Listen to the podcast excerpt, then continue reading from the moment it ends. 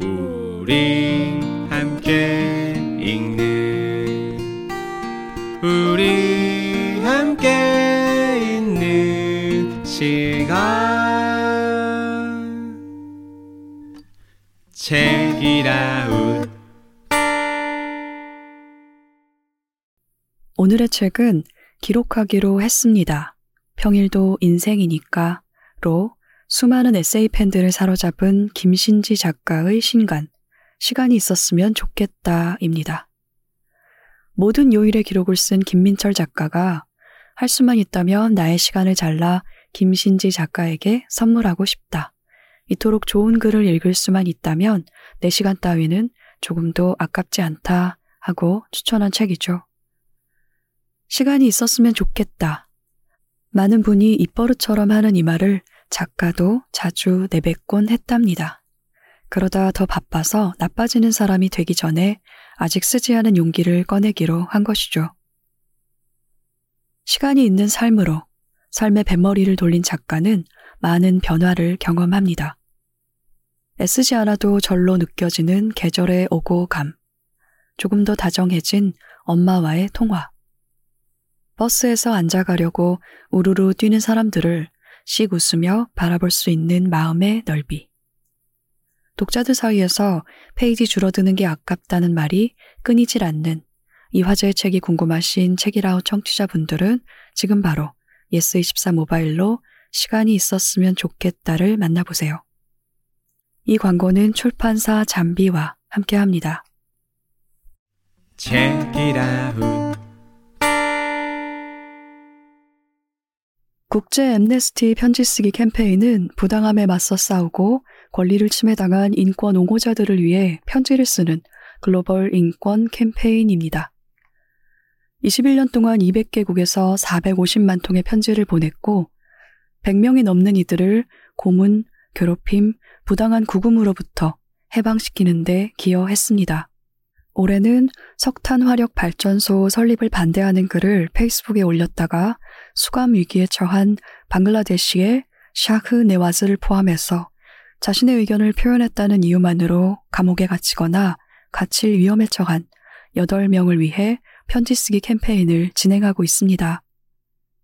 편지 쓰기 캠페인에 참여하신 후 편지 이미지를 다운받아 인스타그램에 해시태그 책읽아웃 언더바 편지 쓰기 캠페인 해시태그 국제 앰네스티 를 달아 올려주세요. 추첨을 통해 총 10분에게 특별 제작한 국제 앰네스티 굿즈를 드립니다. 인권을 위한 편지 쓰기 여러분도 함께 해주세요. 여러분의 편지는 생각보다 힘이 셉니다. 이 광고는 국제 엠네스티와 함께합니다.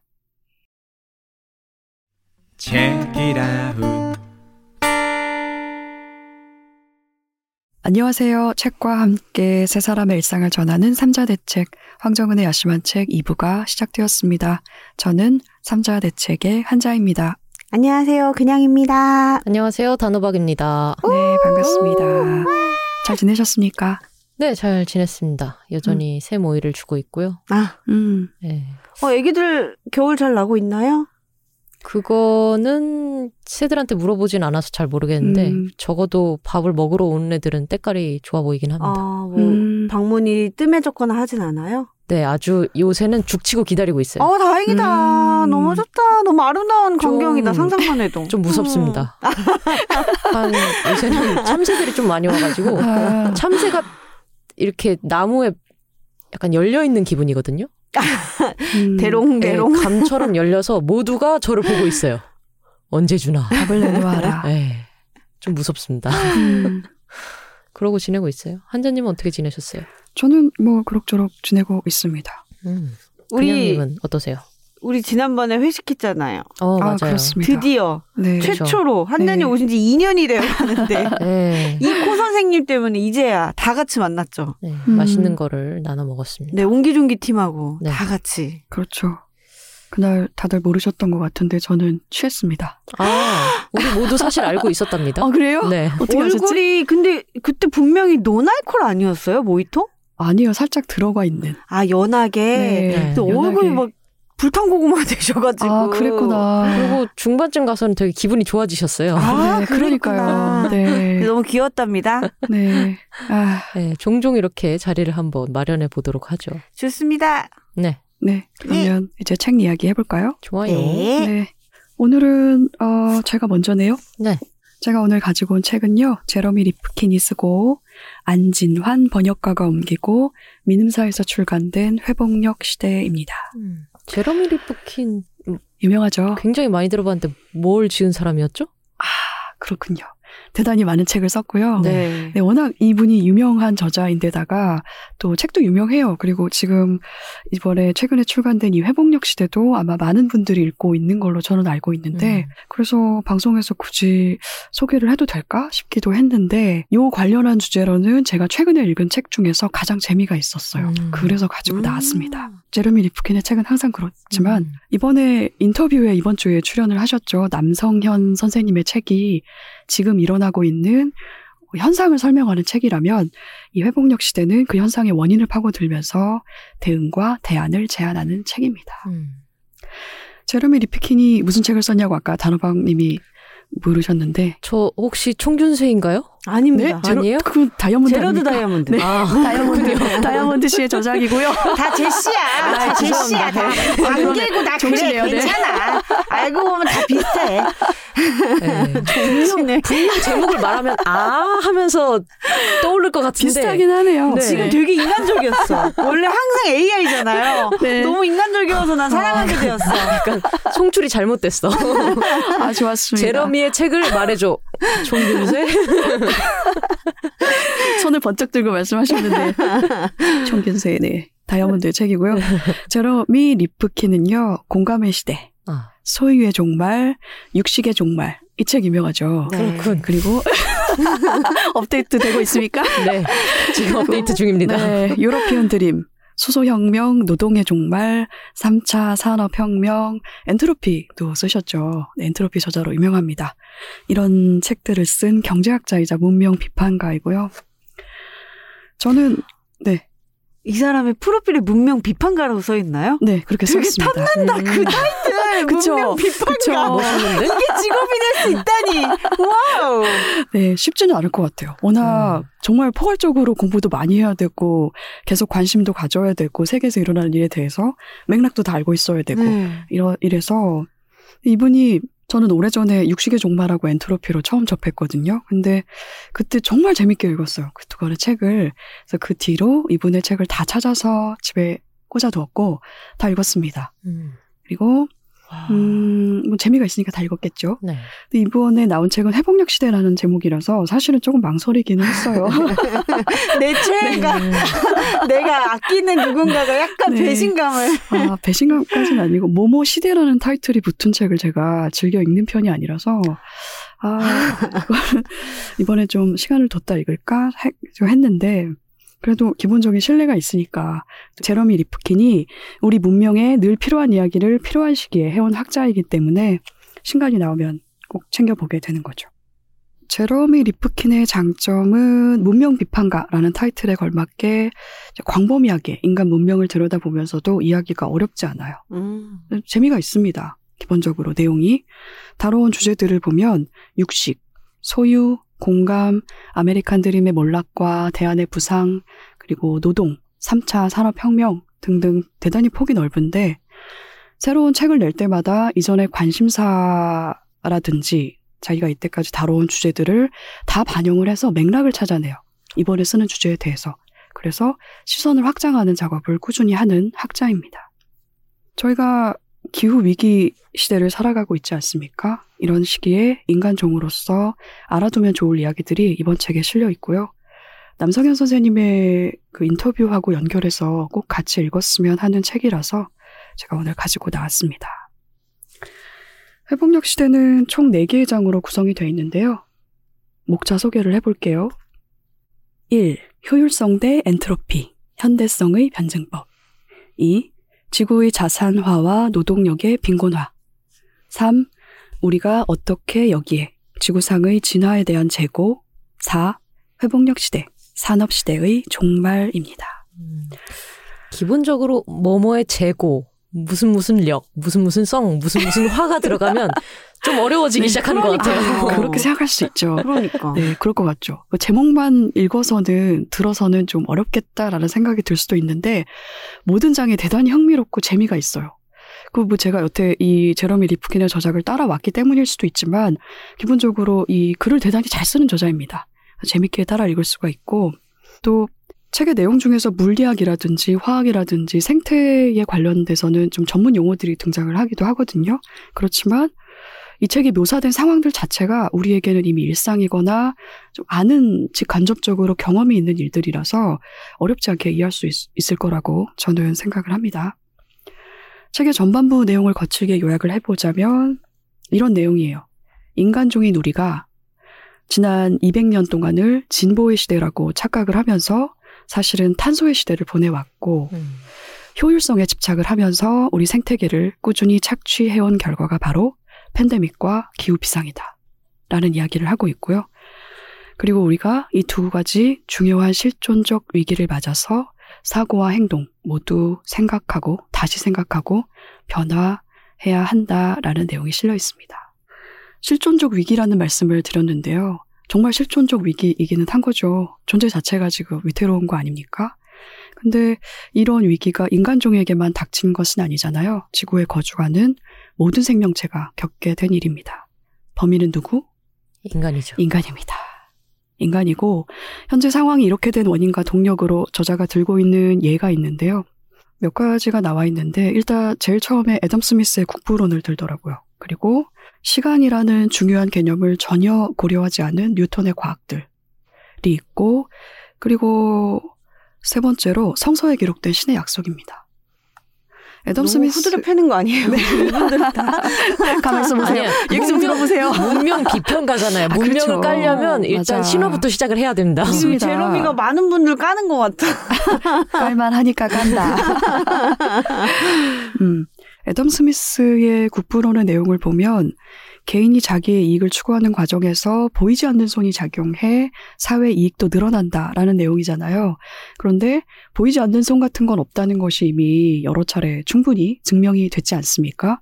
그런데 아직도 경제계 그리고 정치계에서는 놓지 않는 믿음인 거죠. 그리고 성서에 기록된 신의 약속을 제가 말씀드렸는데 창세기에 그 내용이 나와 있습니다. 아담과 하와에게 신이 어, 지구상의 모든 육지, 바다, 공중의 모든 짐승을 다스리고 그리고 지배할 권한이 너희에게 있다라고는 이야기가 성서에 나와요. 또 내용도 그렇지 않습니까? 인간을 신과 가장 닮은 존재로 두잖아요. 신의 모습을 닮은 형상으로 빚었다라고 하니까 즉 가장 우월한 존재라는 거죠, 인간이. 그런 내용이 성서에 나와 있는데 어, 이 이런 내용에 대해서 이 신의 약속에 대해서는 많은 사람들이 믿고 있는데 사실 신을 믿지 않는 사람들도 있고 또 종교를 가지고 있어도 창세기의 내용이라든지 이런 거에 대해서 크게 믿지 않는 사람들이 있단 말이죠. 그런데도 어찌된 일인지 이 신의 약속 이것만은 이것에 대한 믿음만은 굳건하다. 이런 믿음들을 기반으로 지난 200년 동안에 꾸준히 인간이 효율성에 집착한 결과 우리가 사는 지구 생태계가 붕괴되고 있다라고 저자는 씁니다. 지금의 상황을 이렇게 묘사를 하는데요. 이 책의 서론입니다. 바이러스가 계속 출현하고 기후는 따뜻해지고 있으며 지구는 야생으로 돌아가는 중이다. 우리는 오랜 세월 자연계를 인간종에 적응시킬 수 있다고 생각했다. 그런데 이제 우리가 예측할 수 없는 자연계에 적응해야 하는 굴욕적인 운명을 직면하고 있다. 인간종은 현재 주변에서 벌어지는 대혼란에 대책이 없는 상태다. 라는 이야기로 시작을 합니다. 진보의 시대는 확실히 기울어져 가고 있는데 이런 상황에서 효율성 추구가 더는 인간종을 비롯해서 생물종의 생존에 기여할 수 없다. 오히려 해롭고 사실은 과거부터 줄곧 그래 왔다는 이야기를 이 책의 전반에 서술을 하고 있습니다.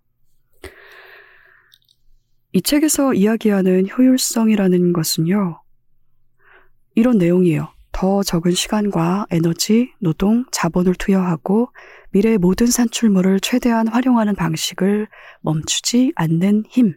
음, 어때요?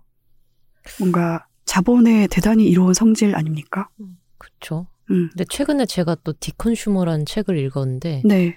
이 사람들이 효율성을 제고해서 굉장히 효율적인 제품을 만들어낸 다음에 그것을 쓰면 사실 소비가 줄어드는데 소비가 그만큼 더 늘어나서 결국 총량의 소비 자체는 안 줄어든다고 하더라고요. 음, 그렇습니다.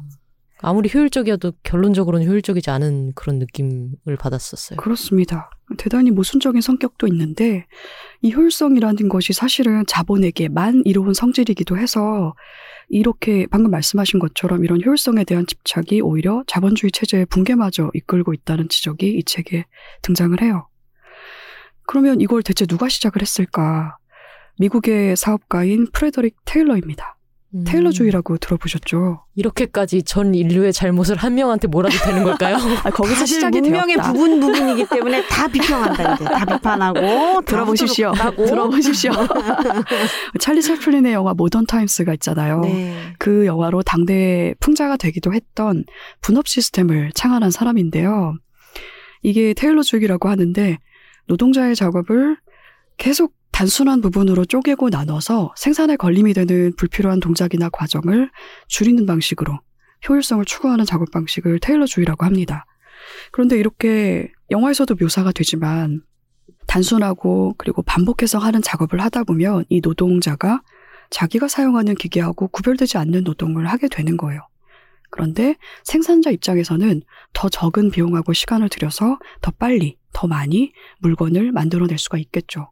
근데 이게 또 원래는 이 효율성이라는 말이 그 기계의 성능을 일컫는 공학 용어였다고 하더라고요. 그런데 테일러가 인간의 노동을 이렇게 기계식으로 나누고 또 제어를 하기 시작하면서 생산이 폭발하기 시작합니다. 그러자 이게 전 세계로 번져나가요. 어, 저렇게 일을 잘하는 방법이 있다니 라고 하면서 이게 또 전 세계의 흐름이 된단 말이죠. 그 결과 효율성과 생산성이 아주 중요한 가치가 되면서 인간 자신을 포함해서 자연이나 또 문화조차도 자원이 되고 자산이 되면서 인간이 모든 것을 사유화하고 그리고 착취를 하는 과정에 들어가게 됩니다. 근데 여기에는 생물이 살아가는데 꼭 필요한 것들 있잖아요. 예를 들어서 발 디디고 살아갈 땅이라든지 혹은 마실 물이라든지 또 최근에는 공기도 그렇지 않습니까? 그리고 시간, 공간 이런 것들도 인클로저화가 진행이 되는 거예요. 자산화가 진행이 됩니다. 그러면서 발생하는 불평등 문제도 이 책은 짚고 있는데요. 예를 들어서 물에 접근할 수 있는 권한이 제한되는 것. 음. 생수 시장이 있지 않습니까? 물을 담아 판단 말이죠. 근데 그 물이 누구의 물이죠? 뭐 거대 기업 어쩌고에 이제 소유가 되었죠. 그렇게 됐는데, 근데 그 물이 사실은 인간이 임의로 그어놓은 국경 안에서 흐르곤 있지만 그 안에만 머무는 물체가 아니잖아요. 네. 그래서 물은 그냥 그냥 지표를 흐르- 흘렀다가 지하로 흘러들기도 하고 또 바다로 합류하기도 하고 하면서 행성을 순환하는 어떤 시스템이란 말이죠. 그런데 그 게다가 모두가 살아가는 데 필요한 요소이기도 하고요. 그런데 이거를 병에 담아서 상표를 붙여서 판매를 합니다. 담수원을 사유화하는 일인데 이게 봉익 임선달이 더는 사기도 아닌 시대를 우리가 살고 있는 거잖아요. 네. 이게 지금은 기후 위기로 세계 곳곳에서 홍수가 일어나고 또는 가뭄이 일어난단 말이죠. 그래서 전반적으로 물순환 문제가 발생하는 시대를 살고 있는데 이런 식으로 물 자체에다가 울타리를 세워서 독점하고 자산으로 판매하는 산업들 때문에 지구상의 어떤 지역에서는 마실 물이나 손 씻을 물조차 구할 수 없는, 사용할 수 없는 집단이 생길 수 있습니다. 이런 일뿐만이 아니라 어, 최근 한국에서도 이제 많은 사람들이 슬슬 불안을 느끼고 있는 문제를 생각할 수 있는 이슈도 이 책에 실려 있는데 도로망이나 전기, 상수도 같은 공공 인프라 서비스를 민간에 넘기는 것 그게 왜 문제인지도 이 책은 짚고 있어요. 이게 사실은 이 기후 위기에서 비롯된 어떤 문제들을 이야기하는 책인데 문명 비판과 답게 이런 내용들이 두루두루 실려 음. 있습니다. 또 예를 들자면 이게 독점 사업이잖아요. 전기, 가스 이런 건 독점 사업입니다. 독점 사업이라서 사용자한테 선택의 여지가 없는 그런 공공 인프라 서비스인데 그러다 보니까 이게 민간에 넘어가면 민간 입장에서는 개선의 동기 자체가 없어요. 음. 그냥 무조건 비싸게 팔면 되죠. 그렇습니다. 어, 내가 가스 가지고 쓰니까. 있는데. 어, 어쩔 거야. 네. 필요하니까 어차피 쓰잖아요. 소비자들은, 이용자들은. 그러니까 민간에게 이제 넘길 때 공공의 영역을 민간에 넘길 때 흔히 하는 말로 더 양질의 서비스를 이야기하잖아요. 근데 사실 그럴 동기가 별로 없는 거예요. 기업은 사업을 운영할 때 이용자들의 눈치를 보지 않습니다. 이런 산업에서는 주주들의 눈치를 보죠. 그래서 공공 인프라에서는 이런 문제가 발생할 수 있다라는 내용이 실려 있고 인간은 지난 200년 동안에 대단히 오만하게 살아왔죠. 우리 인류가 이렇게 진보했다. 진보하고 있다. 우리 대단하고 위대하다. 우린 이걸 누릴 자격 있다. 이런 태도로 자연을 자산화하고 캐내고 퍼내고 연소를 해가면서 번성을 해왔지만 알다시피 우리가 지구라는 고립된 행성에서 살고 있습니다. 제러미 리프킨은 이 지점에서 연력학 제1법칙과 2법칙을 응용을 하는데요. 들어본 적 있으시죠?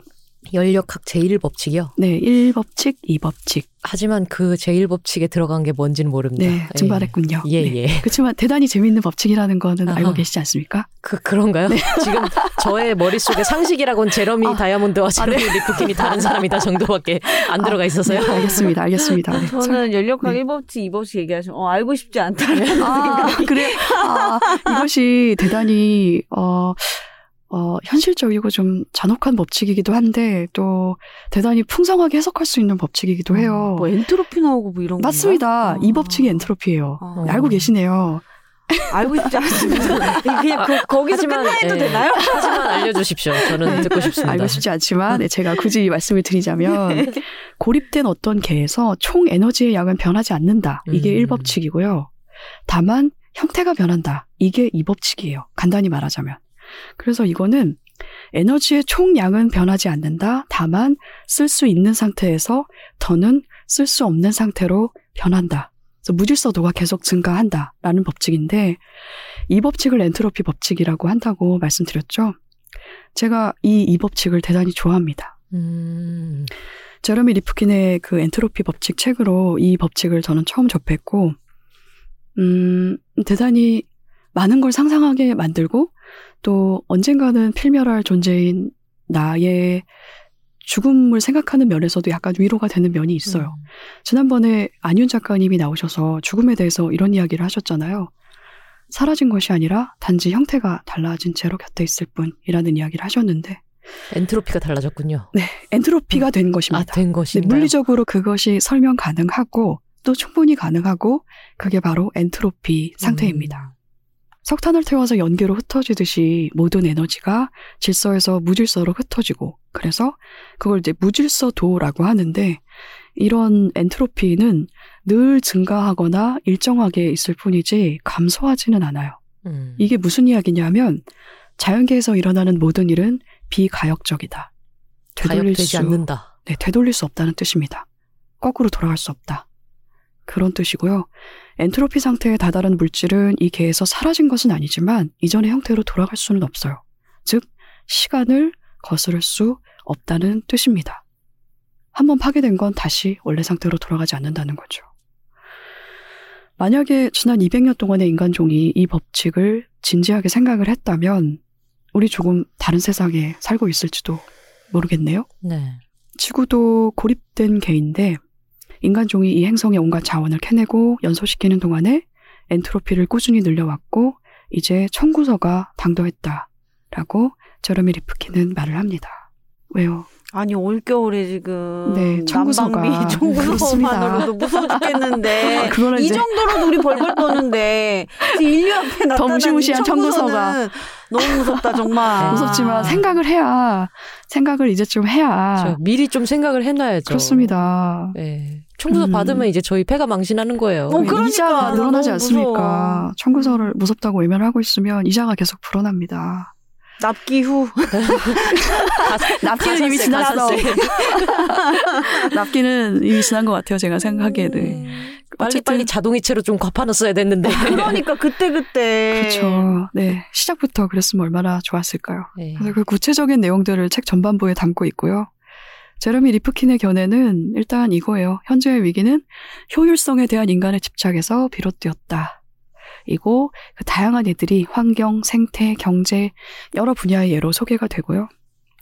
이렇게 인간종이 탄소의 시대를 여태 살아왔기 때문에 이제는 회복력 시대를 살아야 한다고 제안을 하는 것이죠.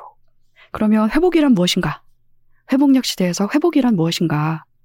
회복이란 어떤 사건이 일어나기 전의 상태로 돌아가는 것이 아닙니다. 음. 비가역적이라고 말씀을 드렸잖아요. 지금 저희가 생각을 해봐도 이전의 상태로 돌아갈 수는 없는 상황이기도 하죠. 지구 환경을 생각해도. 책에서는 인간의 트라우마와 치료 과정으로 그 예를 들고 있는데요. 트라우마에서 회복이란 상처 이전으로 뒤로 돌아가는 길이 아닙니다. 결코 돌아갈 수 없다는 것을 알고 실존적 변화를 받아들이고 새로운 생각을 품고 삶을 이어갈 수 있는 힘을 말하는 거예요. 음. 그래서 제러미 리프킨이 말하는 회복력 시대는 지금하고 많이 다릅니다. 책의 서론에 실린 내용으로 개괄을 좀 해보자면 회복력 시대에는 이런 거예요.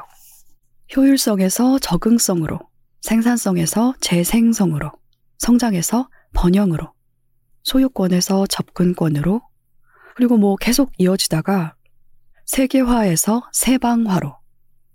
세방화라는 것이 세계화와 지방화의 장점을 같이 발전시키는 것이라고 합니다. 그리고 국내 총생산, 즉 GDP에서 삶의 질 지수로, 순환성으로, 지정학에서 생명권, 정치학으로의 전환이 필요하다. 회복력 시대는 이런 것이 가능하게 되는 시대일 것이다.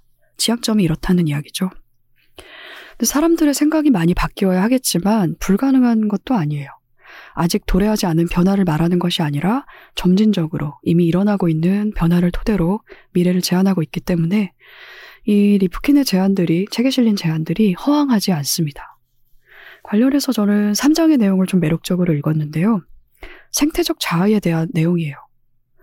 단호박님이나 그냥님도 여러 책을 읽으면서 한 번쯤은 그런 개념을 접해 보셨을 것 같은데, 제러미 리프킨은 인간을 칭할 때 존재라고 칭하지 않고 패턴이라고 불러요.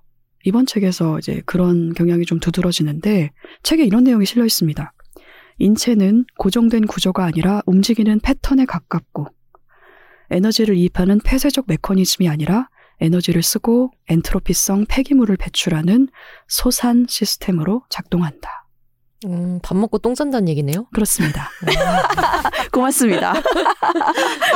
그냥 우리는 밥 먹고 똥을 싸는 기계다. 번역기 같았어 지금 굉장히 초월 번역 초월 번역이야 이게 바로 잠시만. 근데 그게 이제 맨 마지막에 소산 시스템에 이제 집중을 하면 이제 똥 싼다 라는 네. 내용인 건데 이제 고정된 구조가 아니라 움직이는 패턴에 가깝다. 이제 음. 이게 이게 이제 중심인 건데 소산 시스템, 뭐 패턴, 폐쇄적 메커니즘 이런 얘기가 나오니까 엄청 어렵게 들릴 수도 있겠지만 책의 내용을 따라 읽으면 전혀 어렵지 않아요. 이 문장에 다다랐을 때 전혀 어렵지 않고 그게 또 이분의 장점이고 이 소산 아, 이 소산 시스템이라는 이 이야기는 이제 최근에 다양한 분야의 학자들이 생태에 관심을 가지면서 중요하게 생각하는 개념인 것 같더라고요. 그러니까 단호박님이 똥이라고 이제 일가를 해주셨지만 제가 책에서 대단히 여러 책에서 여기저기 만나는 이야기이기도 합니다.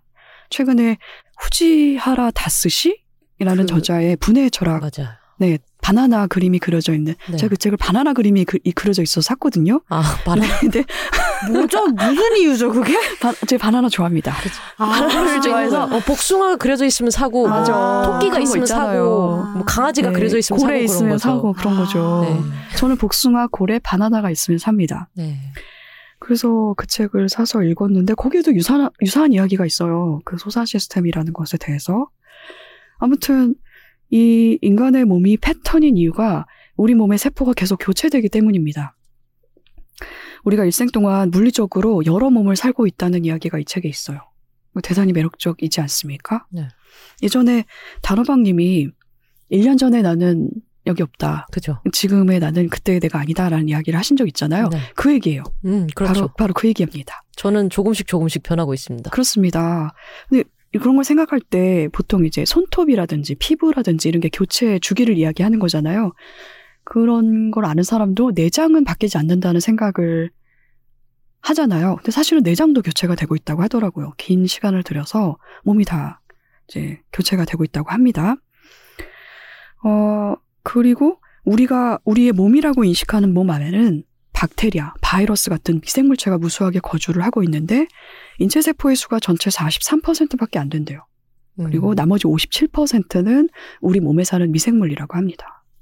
게다가 이 몸의 세포를 원자 단위로 들여다보면 인간이 숨을 쉬고 마시고 먹고 그러니까 똥을 배출할 때마다 똥오줌을 배출할 때마다 우리 몸으로 생물권에서 다양한 원자들이 들어왔다가 또 생물권으로 돌아가게 되는데 근데 이 과정에서 우리가 의식적으로 섭취하고 흡수한 그런 것들만 들어오는 게 아니라 다른 사람이나 다른 생명체의 원자들이 섞이게 된다는 거예요. 이 책에서는 그걸 박혀 들어간다라고 표현을 하거든요. 그래서 선대에 존재했던 어떤 인간이나 나와 멀리 떨어진 어떤 지구상의 다른 생명체 몸 안에 있었던 원자가 우리의 몸으로 지금 들어와 있다는 거예요, 이미. 그리고 지금 우리에 있는 몸의 조각들도 후대 인간의 몸에 유입될 가능성이 큽니다. 인간은 오랫동안 스스로를 독립되고 고립된 존재로 보았는데 사실은 그거 아니라는 거예요. 음. 그리고 인간하고 자연이 생태적으로 물리적으로 연결이 되어 있고 이런 시선으로 세상을 생각하면 지금까지와는 조금 다른 태도로 살아갈 수밖에 없고요. 저는 가장 크게 달라질 것이 우리가 살아가는 생태계 공동체에 대한 책임감이라고 생각을 하는데, 제르미 리프키는 이런 이야기들을 하면서 지구상의 삶이 이제 무엇인지, 우리 종이 그 삶에 어떻게 적응할 수 있는지를 완전히 새로운 방식으로 생각을 해봐야 한다고 제안을 합니다. 음, 여태 인간이 이 행성을 충분히 통제할 수 있다고 믿어왔지만 터무니없는 믿음이다. 그리고 우리가 모두 이미 그걸 목격을 하고 있는 거죠. 이제 그 믿음을 버리고 해로운 믿음을 버리고 행성 문명을 중심으로 생각하고 행동을 해야 하는데 거기에 중심을 이분은 생명애를 두고 있습니다. 그게 무슨 내용인지는 이제 이 책의 마지막 장에 실려 있어요. 책을 읽어서 확인을 해 보시기를 바랍니다. 저자들이 요새 저희한테 자꾸 갈이라고 소리치는 느낌이 들어요, 저는. 빨리 그런 느낌이 깨어라! 있죠. 허상에서 그만큼 깨어라! 시급하기 때문에 네. 그렇지 않을까요? 그렇겠죠, 아무래도. 음. 근데 또 갈이라고 말씀하셨는데 네. 제레미 리프킨의 또 장점이기도 한 것이 갈이 갈이 아닙니다. 음. 충분히 재미있고 이제 좀 이런 얘기하면 좀 얄궂긴 하지만 좀 흥미진진하게 읽을 그쵸. 수 있어요. 좀 롤러코스터가 있어야 읽는 맛이 있죠. 칼이라고 할 줄 알았지? 하지만 내 말을 좀 들어보지 않겠니? 하면서. 그것이 잘 쓰는 저자의 미덕이다. 그렇습니다. 매우 그런 면에서 잘 쓰는 저자입니다. 네. 좋습니다. 그럼 다음 책으로 한번 넘어가 볼까요? 네. 일단 제목을 읽으면 여러분이 놀라지 않기 바랍니다. 저는 아직 퇴사할 생각이 없고요. 아직? 아직이죠. 언젠가는 우리 모두 퇴사를 해야 되니까요. 어, 회사가 망하든지 제가 망하든지. 네, 제가 오늘 가지고 온 책의 제목은 퇴사는 괜찮아. 방법이 문제지라는 책이고요. 손희의 저자가 지었습니다. 굉장히 관심이 가는 제목이긴 하네요. 솔직히. 아, 퇴사를 염두에 두고 계십니까? 아, 저는 소속된 곳이 없으니까 퇴사를 하고 싶어도 못 하는데. 그냥님의 경우에는 퇴직이 될 수 있겠네요. 음, 이제 퇴직과 퇴사가 약간 다르지 않습니까? 그렇죠. 음. 네. 음. 지금의 업을 그만두는 것과 지금의 회사를 그렇습니다. 그만두는 것이 또 다른 문제라서. 자, 저자 소개를 좀 드려보자면, 손희의 저자는 유튜브 개념 있는 희애 씨라는 채널을 운영을 하고 있고요. 어. 금융 정보를 다룬다든지 아니면 자기 개발 어, 관련해서 강사 일을 하고 있는 분이십니다. 자기 자신을 표현할 때 이 저자는 일곱 번 퇴사한 사람이라고 이야기를 하는데요. 어, 일곱 개의 회사를 다닌 거겠죠? 그 회사는 언론계이거나 금융계이거나 대기업이었거나 공기업이었거나 다양한 회사를 어, 경험하고 또 나가고 또 들어가고 또 경험하고 나가고 했던 분입니다. 책에서 초반에 비욘세 노래가 소개가 되는데요. 비욘세 노래 중에 Break My Soul이라는 곡이 있었대요. 음. 혹시 들어본 적 있으신가요? 저는 모릅니다. 네, 저도 여기서 것 같아요. 아 그래요? 음. 저는 여기서 처음 보고 어, 무슨 곡이지 하고 찾아봤는데 굉장히 신명나고 재밌는 곡이더라고요.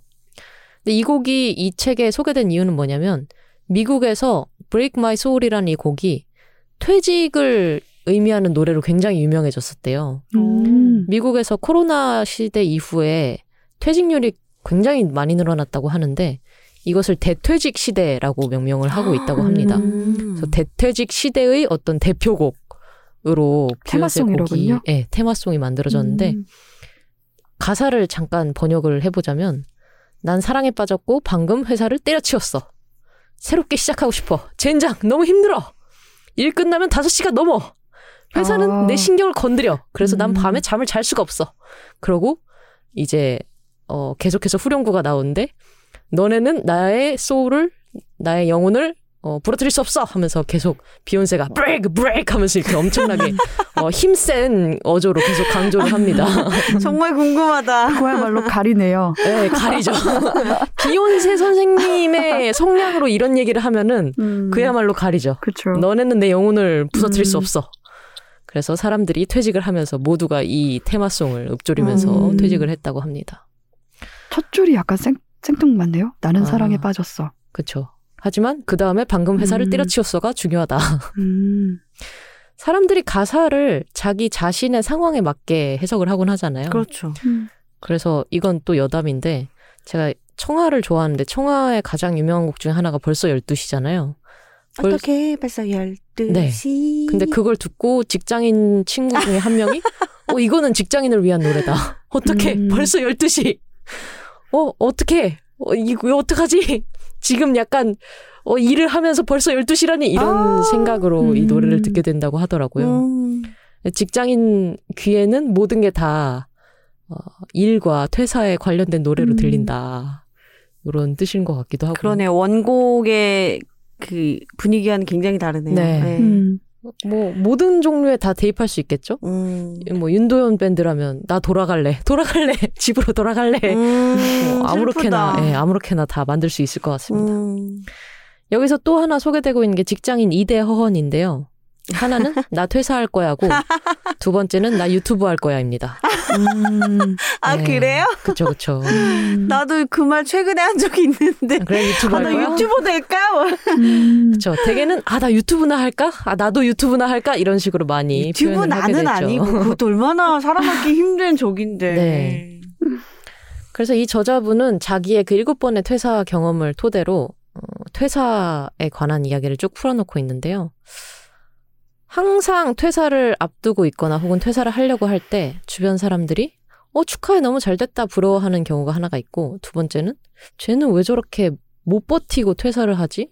뭐 퇴사는 그렇게까지 자랑할 일인가 하고 약간 안 좋은 시선으로 보는 게 두 개가 있었고 그러고 그 둘 모두 공통점이 너 나중에 나가서 어떻게 먹고 살려고 해 하는 어떤 위험하다고 생각하지 않아? 어떻게 그런 용기를 냈어? 이런 식으로 이제 수렴이 된다고 하는데요.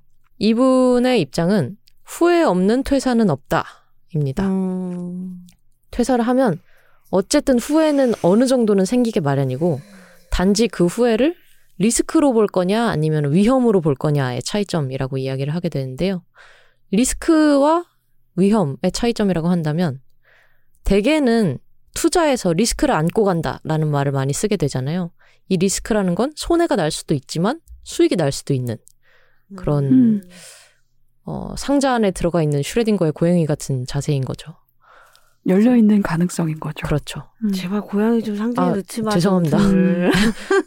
죄송해요. 제 슈레딩거의 고양이가 너무 유명해져서 예, 다른 걸로 해보겠습니다. 아직 어, 열지 않은 상자인 거죠. 그래서 퇴사는 덴저, 위험의 요소가 아니라 리스크의 요소다. 그래서 이것을 열어봤을 때 어떻게 될지는 어떻게 될지는 아무도 모르는 거다. 단지 수익이 날 수도 있고 혹은 성공을 할 수도 있고 실패를 할 수도 있고 혹은 손해가 날 수도 있는 상황을 받아들이는 것이 퇴사다라고 이야기를 합니다. 뒤에는 실용적으로 그러면 어떻게 퇴사를 할 것이고 퇴사 이후 무엇을 어떻게 할 것인가에 대한 자기개발적 이야기가 좀 많이 나와 있는데요. 먼저 퇴사 사유를 좀 체크리스트로 만들어봐라 라는 것을 조언을 하고 있어요. 내가 퇴사를 하고 싶다라고 생각했을 때 그 이유를 크게 두 가지로 구분하라고 조언을 하는데요. 하나는 공적 사유고 두 번째는 사적 사유입니다. 공적 사유는 소속된 회사의 특성으로 결정되는 거예요. 예를 들면 연봉, 이 회사가 어디에 있는가, 복지는 무엇을 해주나, 고용이 안정되어 있는가, 뭐 그런 것들이 공적인 사유에 해당이 되고요. 사적인 사유는 내 자신의 문제인데 동료와의 갈등 혹은 내가 지금 번아웃이 온 것 같다. 내가 이 일 말고 다른 방향으로 일을 해보고 싶다는 커리어 방향을 변경하는 사유. 라고 크게 한번 나눠보라고 조언을 하게 됩니다. 왜 조언을 하게 되냐면 공적인 사유는 퇴사를 일단 하게 되면 다 해결이 되는 문제라고 이 저자는 보고 있어요. 연봉, 어디 있는지, 복지가 어떻게 되는지, 고용의 안정성이 있는지, 여부는 퇴사를 하고 다른 회사로 이직을 하면 이 공적인 사유는 다 바뀔 수가 있어요.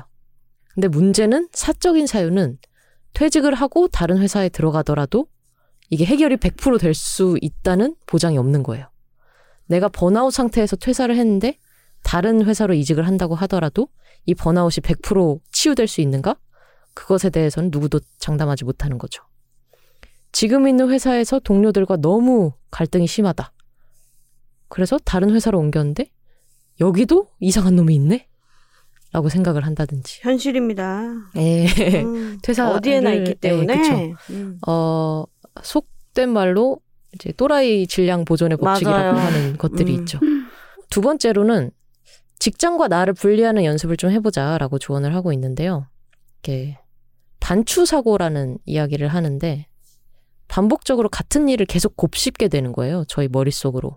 근데 계속 곱씹으면서 이게 긍정적으로 변하지가 않고 부정적인 공상으로만 계속 반추하는 그런 상황을 좀 걱정을 하고 있거든요. 어, 그래서 직장에서 뭔가 일이 터졌어요. 그럼 계속 그 일에 대해서 생각을 하는 거예요. 어. 음, 내가 뭔가를 잘못했어. 실수했어. 내가 서류에 뭔가를 누락시켰어. 계속해서 그걸 생각하는 거죠. 내가 그때 서류에 그것을 누락시켰네. 나는 왜 이렇게 꼼꼼하지 못할까? 그때 그 상사가 나한테 뭐라 그랬는데 그 상사랑은 어떻게 잘 지낼 수가 있지? 이런 식으로 내가 계속 실수를 하게 되면 이 사람이 날 싫어할 텐데 계속 반추를 하게 되는 거죠. 그래서 이거는 어쩔 수 없는데 적당히 하고 끊어야지만 이 직장 생활에 좀 건강하게 할 수가 있다. 그래서 그건 맞는 것 같아요. 네, 그 생각을 계속 곱씹으면 곱씹을수록 긍정적인 결과가 나오는 경우는 거의 없는 음, 것 같고 네. 곱씹을수록 약화돼. 네. 그러고 이제 이불을 차게 되죠. 음, 근데 그 문제가 반추를 한다고 해결이 됐냐? 그러니까요. 네, 꼭 그런 것도 아니죠. 결국 어떻게 되냐면 몰라 망했어. 이렇게 된다니까요. 몰라 이제 어, 되돌릴 수 없어. 망했어. 네. 이렇게 된다니까요. 적당히 끊어야 돼요, 진짜. 그래서 그 끊는 방법으로 하나로 이제 제안한 것이 퇴근 루틴을 좀 만들어 봐라라고 조언을 하고 있는데 예를 들어서 퇴근 전에 컵을 씻거나 서류를 정리하거나 뭐 공책을 덮는다거나 문서를 파쇄를 한다든가 하는 음, 습관을 의무적으로 혹은 의도적으로 계속 한 2주 정도 반복을 하라는 거죠. 스위치를 만들어 두는. 거네요. 퇴근 직전에 이런 습관을 만들어 놓으면 음. 나중에는 컵을 씻기만 해도 내 뇌가 어 얘는 이제 퇴근이다 음, 라고 생각을 하고 퇴근 이후에는 스위치가 딱 내려가서 더 이상 그 반추 사고가 퇴근 이후에는 이어지지 않는 걸 방지해 주는 거죠. 두 번째로 제안하는 건 작은 성공인데요. 직장에 다니시는 분들이 많이 to-do list 같은 걸 만들잖아요. 내가 오늘 할 일에 대해서 음. 적고 그 할 일을 해냈으면 이제 지우면서 약간의 성취감을 느끼는 그런 걸 하게 되는데 프리랜서도 만듭니다. 네. 그거 지우는 게, 지우는 게 은근 성취감이 있어요. 그렇죠. 내가 눈에 보이게 이 정도 일은 음. 해냈구나라고 생각을 하게 되는 거죠. 근데 거기에 더해서 이 저자는 퇴근 전에 엄청 빠르고 간단한 업무를 하나라도 완료를 해놓으면 훨씬 더 기분이 좋고 음, 아. 그 작은 성취를 퇴근 때 딱 가져갈 수 있다 라고 조언을 하게 됩니다. 완료가 된 것을 느끼는군요. 네. 음. 그러니까 퇴근 바로 전에 아주 작은 걸 하는 거죠. 뭐 예를 들어서 쓰레기통을 비운다. 음. 약간 뿌듯. 그리고 음. 메일을 하나 내일 보낼 걸 그냥 오늘 보낸다. 약간 뿌듯. 그래서 뿌듯한 상태로 퇴근을 끝내면 아. 전체적으로는 결국에 끝이 좋은 거잖아요. 음. 그래서 그런 작은 성공을 만들어라 라고 제안을 하고 있고 작은 효능감을 계속 쌓아보라는 이야기이네요. 그렇죠. 근데 이제 퇴근 직전에 하면 더욱 더 음. 효과가 크다. 음, 이런 조언을 하고 있고요. 말씀 들으니까 그 스위치도 그렇고 이런 작은 효능감 이야기도 그렇고 우울증을 견디는 방법하고도 좀 연결이 되는데요. 네. 어. 직장에 있으면서 직장인들 다 우울한 거였어. 아, 그렇구나. 우리 다 우울한. 거였다. 나 직장인 아닌데. 네, 노동이 음. 어, 즐겁게 하기가 요새는 쉽지가 않죠. 그것이 음. 이제 제로미 리프킨이 말한 어떤 것과도 또 연결이 되는 것 같은데 즐겁지 음. 않은 상황을 계속 반추하거나 아니면 효율, 효율, 네. 효율 얘기하니까 그런 거잖아. 음, 난 틀렸고 나는 퇴사하지 못할 거야 이런 것도 안 좋고 아니면 여긴 다 끝났으니까 빨리 퇴사하고 다른 데 가야지라는 것도 안 좋고 음, 어떻게 하면 이 상황에서 가장 최선으로 나에게 맞는 것을 찾을 수 있을 것인가라고 조언하는 책이라고 보시면 될 것 같습니다. 다시 음. 돌아와서 그러면은 그 반추 사고를 이제 또 분리하는 마지막 방법으로 퇴근 후의 대화에 대해서 좀 생각을 해보라라고 조언을 하고 있는데요. 흔히 우리가 일이 끝나고 친구들을 만나거나 다른 사람들을 만나서 이야기를 하면 오늘 회사에서 말이야 하면서 회사 이야기를 하게 되잖아요. 근데 대개의 경우 회사 이야기는 푸념이나 내가 얼마나 힘들었는지 등으로 끝나게 되는 경우가 많다는 거죠. 맞아요. 그래서 오늘 회사에서 김 부장이 김 부장 그놈이 하면서 계속해서 안 좋은 것들만 들춰내고 그러면은 어 대화 상대도 아 지치죠. 나도 회사에서 말이야 나도 음. 일하면서 어, 어 제휴처에서 이 새끼가 하면서 이렇게 음. 얘기를 하게 되면은 퇴근 후에도 사람들이 직장에 있는 듯한 좀 착각을 느끼게 되고 넋두리나 뒷담화가 되기가 쉽기 때문에 그러네요. 대화를 하면서도 어떻게 하면 이 악순환에 빠지지 않고 소소하게 서로를 다듬는 그런 대화를 할 수 있을지 생각을 해보라고 이야기를 하고 있습니다. 또 사소한 팁들이 좀 많이 있긴 해요. 직장과 거리두기의 방법으로 작업복을 만들라고 조언을 하거든요. 회사에 음. 출근을 하면은 조끼 같은 걸 입는 거예요. 그러면 그 조끼가 내 작업복이에요. 사무 미안한데 예. 조끼라고 하니까 등자보가 생각나는데 음? 임금 인상 예, 아. 그런 조끼도 괜찮고 노조 탄압 뭐든, 예, 이런 뭐든. 괜찮아요. 괜찮네요. 예, 예. 등자보 꼭 작업백이 필요하지 않은 사무직이라도 음. 일부러라도 슬리퍼를 바꿔 신는다든지 조끼를 입는다든지 아니면 뭐 하다못해 뭐 팔찌를 벗어놓는다든지 하는 음. 옷으로 내가 일을 시작했다라는 거를 자기 자신한테 습관화하면은. 음. 그게 또 거리두기에 도움이 된다고 합니다. 프리랜서도 합니다. 아, 뭐 어떻게 하세요? 뭘 뭐 입으시나요? 하세요? 작업복이 따로 있어요, 저는. 아 네. 옷을 바꿔 입으시는군요. 네. 아. 그래서 그 옷의 효과가 또 따로 있는 게 주섬주섬 내가 조끼를 벗고 슬리퍼 벗고 구두 신고 하고 있으면 옆에서 어 저 사람 퇴근하는구나 그럼 일을 주기가 좀 애매하네라고 오, 느끼게. 된다는 거죠. 어 그거 세상에. 저 사람은 한창 일할 때 저걸 입고 있는데 어, 벗는다는 건 곧 퇴근한다는 거네. 음. 어 그럼 일 주면 안 되겠다라고 생각을 하게 되는 아주 하지만 뜻깊은 효과가 있다고 모든 합니다. 동료가 그렇게 눈치가 좋습니다. 있을까요? 모든 상사가 그렇게 배려 깊을까요? 예, 음. 그래서 그런 배려 없는 사람들을 위해서 퇴근 후에는 스마트폰 알람을 되도록이면 끌 것을 음. 조언을 하고 있고 집에서 일을 하더라도 업무 공간은 분리하는 게 좋다라는 어, 많이 음. 들었지만 잘 어, 습관화하지 못하는 그런 조언을 하고 있습니다. 그리고 다른 실용적인 일로는 퇴사 전에 무엇을 할 수 있는가에 대한 이야기도 하고 있는데요.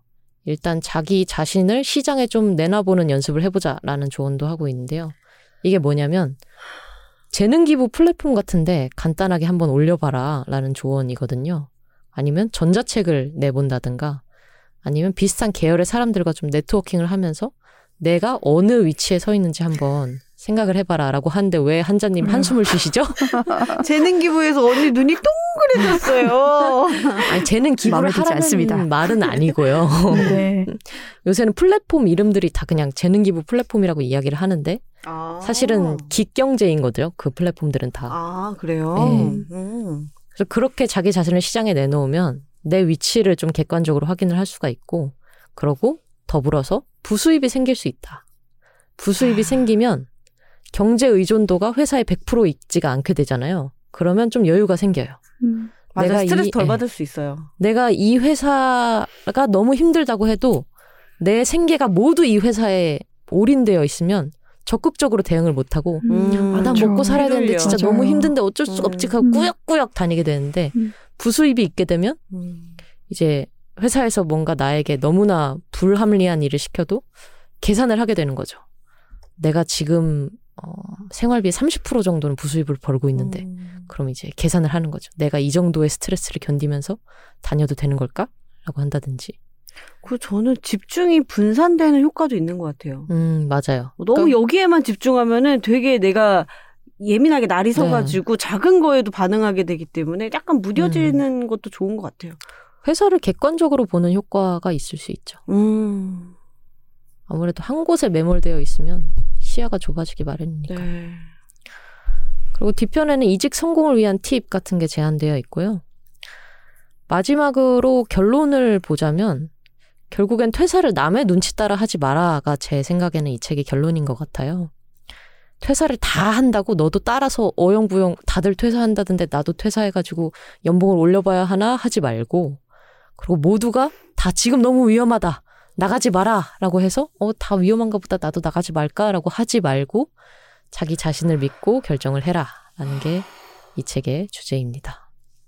퇴사를 고민하고 있거나 혹은 직장을 다니고 있는 분들은 퇴사라는 어, 단어가 제목에 들어가면 일단 혹하게 되는 것 같은데 퇴사는 괜찮아 방법이 문제지라는 제목에 혹하셨던 분이라면 한 번쯤 읽어보면 좋을 책입니다. 근데 전 직장인이 아니지만 퇴사를 고민하는 사람들, 퇴사를 경험한 사람들 얘기 들으면서 공감을 조금 하거든요. 네. 오히려 저는 소속된 곳이 없다 보니까 언제든지 잘릴 수 있다는 생각을 해서 내가 이 일이 사라지면 어떤 일을 할 수 있을까? 이런 고민을 항상 하고 있어요, 사실. 음. 저도 사실 합니다. 매일같이 아. 하고 있어요. 만약에 여기서 나오게 되면 뭘 할 수 있을까? 음, 그래서 최근에 친구랑 그런 얘기를 했거든요. 회사를 나오면 뭘 할 수 있을까? 혹은 다 일이 끝나고 은퇴를 한다고 하면 은퇴 후에 너는 뭘 하고 싶냐 이런 얘기를 했었는데 저는 토스트 장사가 하고 싶더라고요. 음, 좋다. 그쵸? 어, 아침에 따뜻한 토스트를 사람들한테 팔면 굉장히 성취감도 있고 사람들한테 기쁨도 줄 수 있고 뭔가 사람들을 배불리 먹일 수도 있고 아주 좋은 음. 직업인 것 같아요. 너무 마음에 들어요. 나 옆에서 cold 차가운 어떤 바게트에 샌드위치 같은 거 팔아도 돼요? 응, 좋아요, 좋아요. 우리 샌드위치 가게 열을 한번 만들어 봅시다. 음. 그렇게요. 언니 옆에 오셔가지고 과일 주스 하실래요? 저는 두부집 하세요, 두부집. 그럴까요? 네. 두유. 아침 두유. 너무 두유 좋다. 좋네요. 콩국물에 이렇게 빵 같은 거 팔면 좋을 음. 것 점심 같아요. 때는 콩국수도 팔고 음, 두부전골도 좋습니다. 순식간에 이렇게 또 지점이 네. 정은이네. 참, 아, 우리 정은이 제일 입니까? 아이디어는 지금 저쪽 건데. 네, 좋네요. 퇴사라는 단어를 꼭 쓰지 않더라도 내가 음. 언제까지 이 일을 할 수 있을까는 다 하는 고민이고 음. 제가 몇 번 얘기한 것 같지만 심지어 저희 어머니도 아직까지 하고 있습니다. 아. 음, 저희 어머니가 66살 때인가 저한테 진로 상담을 하겠다면서 물어보시는데 귀여우셔. 음, 한국어 교사 자격증을 지금 따면은 68세까지 할 수 있다더라. 지금 따는 게 좋다고 보냐. 그래서 음. 2년 안에? 2년 동안요? 전 잘 모르겠습니다. 근데 66살에도 여전히 진로 고민을 하고 있다는 거죠. 맞아요. 사실 재취업 문제는 진짜 나이와 관련이 음, 없는 것 같아요. 그렇습니다. 네. 제 주변에도 또래 어머님의 이제 60대가 정말 너무 60대이신데 중반이신데 요양보호사 자격증을 취득하신다거나 공부하셔가지고 음. 그런 경우들이 있다는 소식이 들려요. 재취업은 정말 계속 가는 숙제인 것 같아요. 근데 어, 이 책에서도 말했지만 걱정한다고 해서 그 이후 저의 향로에 그렇게 도움이 되는 건 아닌 것 같아요. 그건 맞아요. 네. 제가 지금 뭔가 일을 하고 있는데 이 일을 그만두고 다른 일을 하거나 다른 사람들과 일을 했을 때 어떻게 될 것인가는 결국 그 이후의 문제인 것이고 음. 저희가 할 수 있는 건 지금 준비할 수 있는 것들을 하는 거죠. 직장인이라면 포트폴리오를 좀 준비를 해놓고 있다든지 이제까지 내가 무슨 업무를 했는지 정리를 하고 그걸 키워드별로 나눠서 나는 어디에 강점이 있는 사람이다라는 걸 자기 자신이 좀 알고 있는다든지 그런 정도의 준비는 직장을 다니면서 할 수 있는 것 같습니다. 하고 계십니까? 아, 아니요. 사실 이 책을 읽고 조금 힘들어. 준비하는 거 아, 예. 힘들어요. 약간 왜냐면 좀 찔려서. 예. 그렇죠. 회사 일과 나의 삶을 균형을 잘 잡고 이두 가지를 해 나가는 것만으로도 버거운데 네. 따로 준비하는 게 쉽지 않죠. 하지만 회사를 객관적으로 보는 어떤 시도는 계속 하고 있는 것 같아요. 아. 음. 제가 여기 속해 있긴 하지만 어, 무슨 일이 생길 수 있고 무슨 일이 이 생기면 뒤에는 선수 보호를 위해 음, 듣지 않는 걸로 우리 선수 보호해야 되니까. 음. 네 그렇게 생각합니다. 예전에 한자님이 얘기하셨던 그 외침이 너무 귀여웠어요. 나를 지켜야지. 나를 보호해야지. 그 뒤로 선수 보호의 필요성을 굉장히 절감하게 됐다. 네. 음, 자 다들 자신을 보호하면서 살길 바라면서 다음 책으로 넘어가 볼까요? 네, 오늘 마지막으로 그냥이 소개를 하도록 하겠습니다. 제가 가지고 온 책의 제목은 가르칠 수 없는 것을 가르치기. 저 이 책의 표지 봤어요. 아, 그렇군요. 어떠셨나요? 약간 약간 공룡 같은 게 그려져 있지 않았었나요? 공룡 같았어요? 얘는 이게 공룡인가요? 샌, 샌데, 샌가요? 샌데? 네. 제가 근데 또 공룡도 새 뭐 이런 모양이 있을 수 있죠. 네. 어, 이런 그렇죠. 형태가. 약간 생물종이 있었던 표지로 맞아요. 기억합니다. 생물종입니다. 시조새나 뭐 어떤 음, 아. 고대 새 종류였을 수 있죠. 이렇게 까마귀 같다. 뭐가 있습니다. 아무튼. 뭔가 교육에 관련된 책이라고 기억을 하는데 맞나요? 네, 맞습니다. 음. 이 책의 부제는 제천 간디학교 교장 이병곤의 교육 에세이입니다. 음. 음. 대안학교 중에 하나인 제천 간디학교에 대해서 들어보셨죠? 네. 네. 저 고등학교 때 간디학교가 좀 유명세를 타기 시작했던 것 같아요. 아, 네, 맞아요. 2000년대 초반에 문을 연 곳이고요. 저도 간디학교에 대해서 들어서는 알고 있었어요. 그리고 이 책에 따르면 대안학교가 많이 생기고 관심을 받은 게 이제 90년대 중반부터라고 하는데 대안학교가 어떤 곳인지 들어서는 대략 알고 있었습니다. 근데 누가 저한테 대안학교가 어떤 곳이야? 라고 물어보면 막상 대답을 잘 하지는 못할 것 같은 거예요. 그런데 저는 그곳에 대한 호감은 항상 있어 왔거든요. 음. 그래서 아, 이곳이 어떤 곳인지 이곳의 얘기를 듣고 싶다라는 호기심으로 이 책을 읽기 시작했습니다. 저자 이병곤님은 이 제천 간디학교의 교장 선생님으로 계시고요. 2017년부터 현재까지 교장 선생님으로 재직하고 계십니다. 이분이 30여 년 동안 교육 현장에 계셨던 분이에요. 거기에서 교육 혁신적인 정책을 연구하고 실천해온 교육 전문가입니다. 그런 분께서 자신이 간디학교에서 보낸 시간들을 되돌아보면서 인상적이었던 사건들, 경험들 이야기해 주시고, 그리고 그 안에서 성찰한 바를 같이 얘기하고 있는 책이고요. 이 책에 실린 글들은 한겨레에 연재가 됐던 칼럼들이에요. 엮어서 책으로 나왔습니다. 제가 이 책을 읽고서 대안학교에 대해서 아, 이런 곳이라고 정의해도 괜찮겠다. 라고 이해한 바가 있었는데요. 뭐냐면, 이 책의 시작의 저자가 자유에 대해서 이야기를 해요. 근데 왜 그런지 책을 다 읽고서 좀 알 것 같았어요. 이 자유라는 개념이 이 학교의 정체성을 설명하는 게 대안학교라는 시스템의 정체성을 설명하는데 굉장히 중요하구나라는 생각을 했습니다. 저자가 이런 이야기를 하거든요. 교육은 자유의 보장 아래 이루어지는 인간 행동이다. 학습자의 자유를 빼앗고 교육만 취하려는 행위를 교화라고 부른다. 음. 그래서 과연 지금 우리가 다음 세대를 교육하고 있는 것이 맞느냐라고 묻고 있어요. 그래서 제가 이해한 바로는 음, 이 아이들이 자유로울 권리를 가진 인간이라는 것을 인정을 하고 그래서 아이들이 자유롭게 자신이 생각하고 선택하고 행동하는 것을 보장해 주는 것이 대안학교가 추구하는 바다라고 저는 이해를 했습니다. 왜냐하면 정말 이 학교의 시스템이 아주 아이들의 자발적인 것으로 굴러가요. 시간표 자체도 아이들이 짜는데요. 수업을 안 들을 수도 있대요. 원하지 않으면 하루 종일 수업을 안 들을 수도 있어요. 그날 하루를 비워둘 수도 있는 거예요. 그리고 학교 안에서 일어, 벌어지는 일들을 아이들이 자치적으로 조직을 만들어서 그 안에서 의견을 나누어서 결정합니다. 그 테이블에 선생님과 동등하게 앉기도 해요. 학교 내에서 어떤 사안이 발생했을 때 이것을 우리 어떻게 헤쳐 나갈까, 어떻게 처리할까를 의논할 때 학생과 아이들이 동등하게 테이블에 앉아서 의견을 교환하고 의결을 합니다. 그래서 자신들이 정한 바를 실행하는 방식도 자신들이 정해요. 예를 들면 홍보 비디오를 영상물을 제작해서 상영을 한다라든지 아니면 우리가 이렇게 규칙을 정했는데 규칙을 어긴 아이들이 있어. 이 문제를 어떡할까? 라는 의제로 또다시 회의를 한다든지 모든 것을 아이들이 자발적으로 결정을 하고 운영을 하고 있어요. 그런 점이 굉장히 인상적이었습니다. 그리고 아시겠지만 공교육의 교과 과정을 따르지 않죠. 대안학교에서는. 그것을 따라갈 의무가 없고 검정고시 같은 것을 치를 의무도 없습니다. 뭐 학교를 졸업하려면 네가 어느 정도의 학력을 성취를 해야 돼라는 규정이 없어요. 기준이 없고 내가 학교를 나가서 무엇을 할 것인지 어떤 것을 더 공부할지 말지 어디에 가서 일을 할지 안 할지 다 아이들이 결정을 합니다.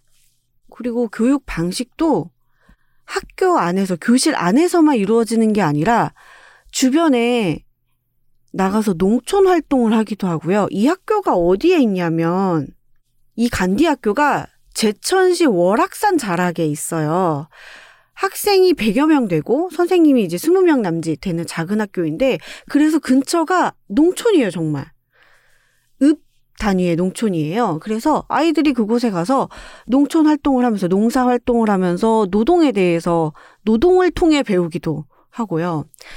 그리고 지역 사회에서 벌어지는 문제를 자신들이 해결해 보겠다고 결정하고 직접 활동을 하기도 하거든요.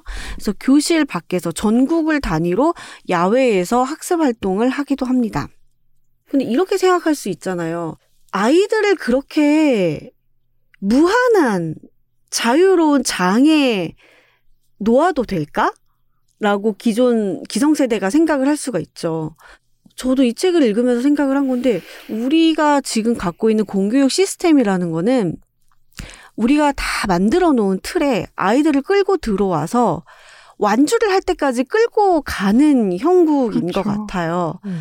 그런데 내가 학생 때는 왜 내가 이 순서로 이 속도로 뛰어야 하지라는 질문을 갖긴 했던 것 같아요. 하지만 그때는 제가 생각이 짧아가지고 거기서 그냥 멈췄는데 이 책을 읽으면서 다시 생각해 보니까 이게 근본적으로는 아이들을 너무나 통솔의 대상으로만 봤구나. 너희들은 통솔이 필요해. 통솔이 없으면 안 돼. 라는 대상으로 봤기 때문에 이게 유지되어 왔구나라는 생각이 들더라고요. 그래서 기성세대가 된 저 역시 아, 이렇게 아이들에게 무한한 자유를 허락해도 됩니다라고 하면 조금 걱정이 되는 지점도 있거든요. 그러니까 나도 너무 그것에 물든 거죠. 어, 정말? 아이들을 어른이 지도 편달하지 않아도 된다고? 라고 걱정이 될 수가 있는 거죠. 그런데 이 저자가 이렇게 얘기하고 있어요. 이게 바로 관점의 차이인 것 같아요. 그러니까 공교육 시스템을 공고하게 유지해야 된다고 생각하는 사람과 대안학교 시스템이 필요하다라고 생각하는 사람의 관점의 차이라고 저는 생각하는데요. 이렇게 쓰고 있어요, 저자가. 아이를 키울 때는 실패의 위험성을 감수하면서까지 자유롭게 놓아두는 용기가 교사와 양육자 모두에게 필요하다. 가능하면 실패나 위험에 대한 위기 인식을 아이들과 청소년이 직접 느낄수록 더 좋다. 왜냐하면, 왜냐하면 그 뒤에 이 얘기를 한번 읽어볼게요. 교육은 다음 세대가 어려운 리스크와 맞대면함으로써 존재 자체를 새로운 단계로 고양하도록 부추기는 과업이다. 그 과정에서 아이는 창조적인 개별자가 된다. 원래 사람들은 분별 없이 다른 일을 따라가는 습성이 있다. 그것을 거스를 줄 알아야 스스로 존재하는 힘이 생긴다. 음. 아이들을 위험에서 그냥 보호하게, 최대한 위험과 마주칠 일이 없게 해야 된다라고 생각하는 사람이 있나 하면 아니다. 아이들은 오히려 그것에 노출돼야 한다. 직접 자기가 부딪혀서 그 안에서 해결 방법을 찾건 아니면 자신에 대해서 알게 되건 무언가를 알아가면 되고 그럴 수 있는 존재다라고 생각하는 이 시각이 다른 것 같아요. 그런데 저는 이 대안학교에서 교장으로 일하고 있는 이 저자가 말하는 시각에 많이 매료됐어요. 이 책을 읽고. 음. 그럴 수 있겠다. 아이들은 충분히 그럴 만한 힘을 가지고 있는 존재라는 것을 인정하면 많은 것이 달라지겠다라는 생각이 들었습니다. 근데 너무 기초적인 공교육의 그 우리가 공통으로 학습해야 되는 기초 학습이라는 것조차 안 하니까 그걸 또 우려하는 부, 분도 있다고 해요. 아무리 그래도 애들이 어느 정도는 좀 따라가 줘야 되지 않냐. 다른 공교육 일반 학교에서 아이들이 공부하는 것을 조금은 어느 정도 따라가 줘야 되지 않냐라고 공, 그 걱정하는 시각들도 있는데 이 저자가 이야기하는 건 인간은 자기가 필요성을 느끼면 정말 어디에서 그런 힘이 나왔는 줄 모르게 몰입해서 빠져들어서 학습할 수 있는 능력이 있다는 거죠.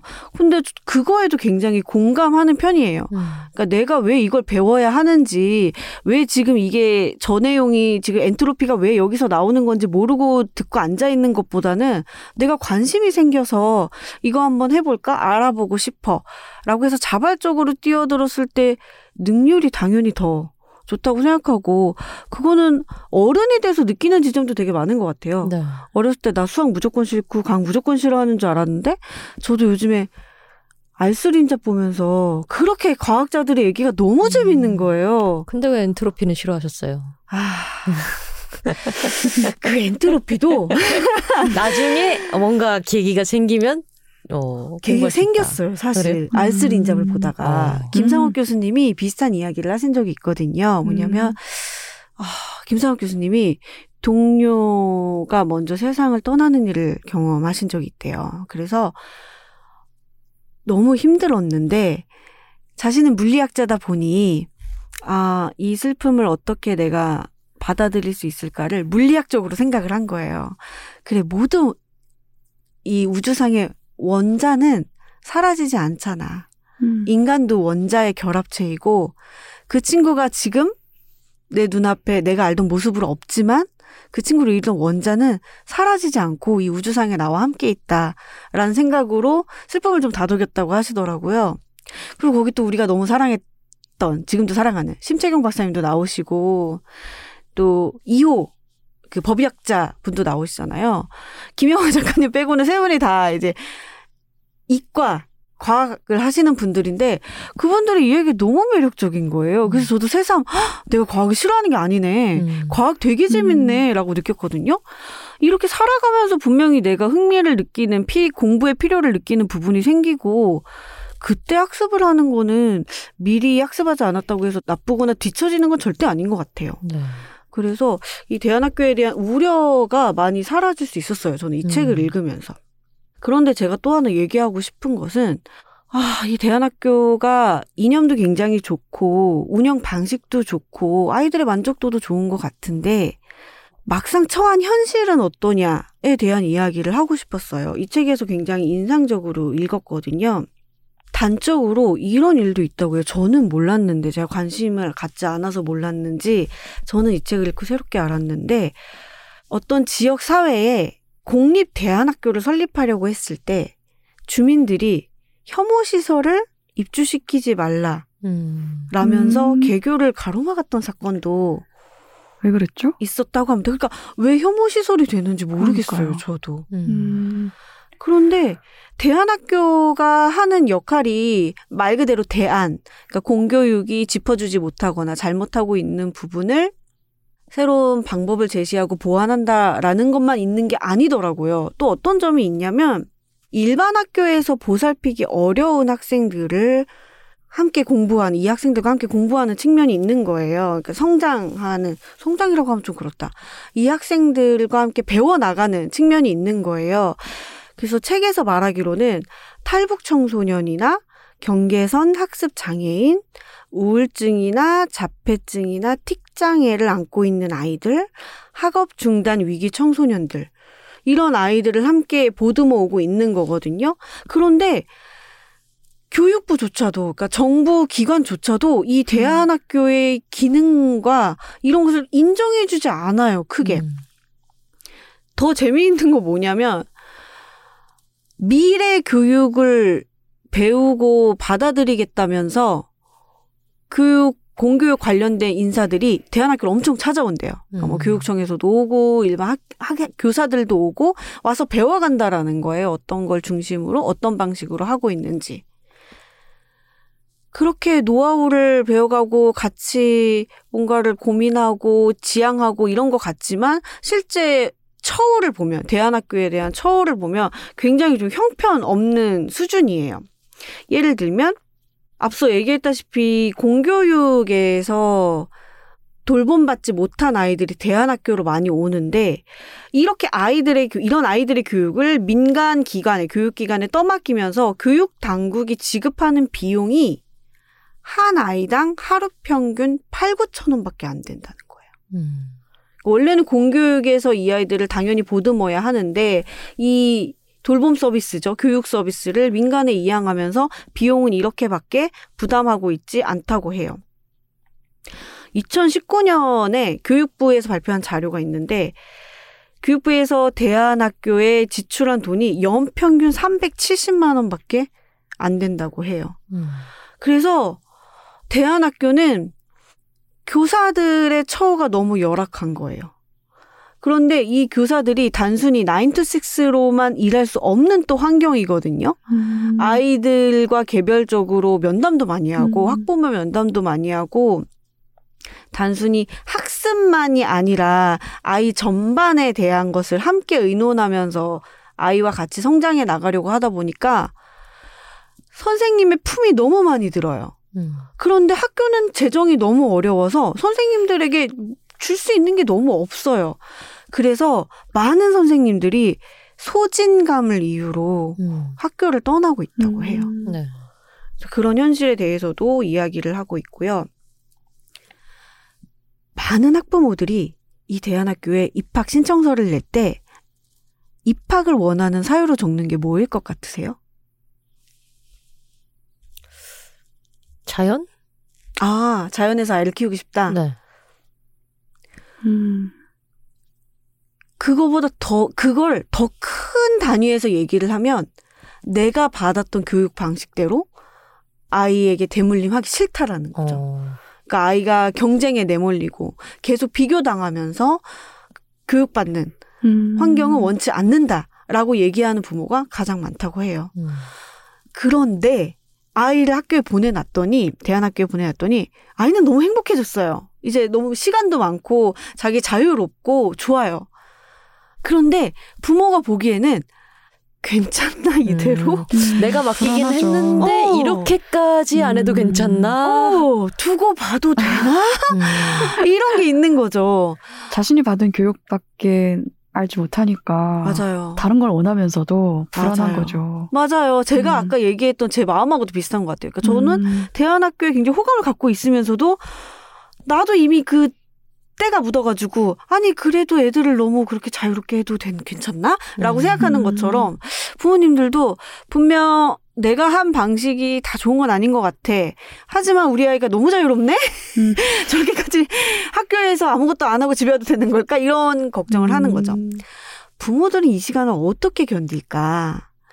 그 시간을 견디면 끝에 뭐가 있을까? 이런 이야기도 나오고 있습니다. 음. 그리고 제가 지금 자세하게 이야기하기에는 제 그릇이 안 돼가지고 세세하게 이야기할 수는 없지만 책의 세월호 이야기도 있어요. 그러니까 교육 현장에서 아이들과 함께 지내는 사람으로서 음, 그 사건에서 얻어야 하는 교훈이 반드시 있죠. 물론 교육과 관련된 일을 하지 않는 우리 사회 모든 어른들이 그렇고요. 그에 대한 이야기도 있어서 읽어보시면 좋을 것 같습니다. 음. 저는 공교육 을 받고 자란 사람인데 저 같은 경우에는 학교에서 동아리 활동을 하면서 기본적인 정규 과정 외에 굉장히 많은 것들을 배운 것 같아요. 음, 음. 그러니까 대부분의 학교에서 우리가 배운 것들이 그런 역사, 수학, 사회, 철학 외에 저희가 배운 게 있다면 결국엔 인간관계인 거잖아요. 아, 맞아요. 음. 어떻게 친구들과 잘 지낼 것인가? 선생님과 어떻게 대화할 것인가? 뭐 다른 사람들한테 내 의견을 어떻게 말할 것인가? 그런 면에 있어서는 저는 학교에서 동아리 활동에 굉장히 큰 도움을 받아서 음. 제 교육과는 사람들이 모두 동아리를 했으면 좋겠다 이런 거거든요. 음. 되게 그런 거 생각나네. 학교 입학하면 축제 같은 거 할 때 각 동아리 나와가지고 막 네. 유치하잖아요. 네, 신입생. 그쵸, 그쵸. 우리 동아리 네. 들어와! 이러면서 우리 동아리가 최고야. 막. 막 축제 때 이상한 거 구워가지고 팔고. 그러니까. 네. 그런 거 활동하는. 네. 그런 음. 경험이 저한테는 굉장히 좋은 교육 경험이었어요. 근데 이 책에서도 관계의 힘을 굉장히 강조하고 있어요. 이 음. 간디학교가, 제천 간디학교가 중학교 1학년부터 공교육에서 이야기하는 중학교 1학년부터 고등학교 3학년까지 6년 과정으로 되어 있거든요. 그래서 중학교 1학년이 이 간디학교에 가면 1학년이에요, 그냥. 음. 그리고 고등학교 1학년 4학년이 되는 건데요. 이 아이들이 기숙 생활을 해요, 이곳에서. 음. 그러니까 사실 그 시절에 친구는 너무나 큰 거죠, 인생에서. 친구 관계 너무나 크고 중요하고 그것에 굉장히 많은 신경을 쏟고 있잖아요. 그런데 얘네는 헤어질 수가 없는 거예요. 음. 음. 가뜩이나 이게 나를 울렸다가 웃겼다가 너무나 중요한 문제인데 하루 종일 같이 있어야 돼요. 그러니까 이 아이들이 책에서 어떤 표현이 나오냐면 내가 살기 위해서 이 갈등을 적극적으로 해결한다라는 거예요. 음. 친구들과 함께 이 문제를 해결할 방법을 찾는 거죠. 그래서 관계의 힘을 기르고 있다. 그렇게 음. 친구들과 정말 살 부대끼고 살면서 관계의 힘을 기르고 있다라고 이야기를 하는데 그 관계의 힘이 정말 중요하다라는 거죠. 왜냐하면 한 사람이라는 건 결국 내가 만나온 그리고 만나고 있는 관계의 총합이라는 거예요. 그래서 관계를 통해 배우는 것이 굉장히 중요하다. 관계를 어떻게 해 나갈 것이냐를 아는 것이 굉장히 중요하고 책 제목이 가르칠 수 없는 것을 가르치기잖아요. 이것도 비슷한 맥락이에요. 갈수록 아이들에게 요구되는 건 soft skill이라는 거예요. 사람 사이에 갈등을 어떻게 부드럽게 해결할 것이냐, 음. 작은 조직을 어떻게 이끌고 갈 것이냐, 이 안에 의제를 어떻게 합리적으로 평화적으로 결정할 것이냐, 이런 걸 결, 그, 아는 능력이 애들한테 굉장히 중요한데, 이거는 우리가 말씀하신 것처럼 수학, 역사, 국어 가르쳐서 알 수 있는 건 아니라는 음. 거죠. 제가 늘 하는 농담 있잖아요. 이렇게 미안합니다라고 하면 되는 걸 미 미 미 미친놈아 네가 잘못했잖아라고 해가지고 모든 문제가 생긴다고. 아, 그것도? 그것도 관계의 문제죠. 음, 네. 맞아요. 음. 음. 갑자기 제가 또 이상한 얘기를 해가지고 약간 핀트가 어긋난 것 같은데. 아니에요. 저도 관련해서 떠오른 이야기들이 있었어요.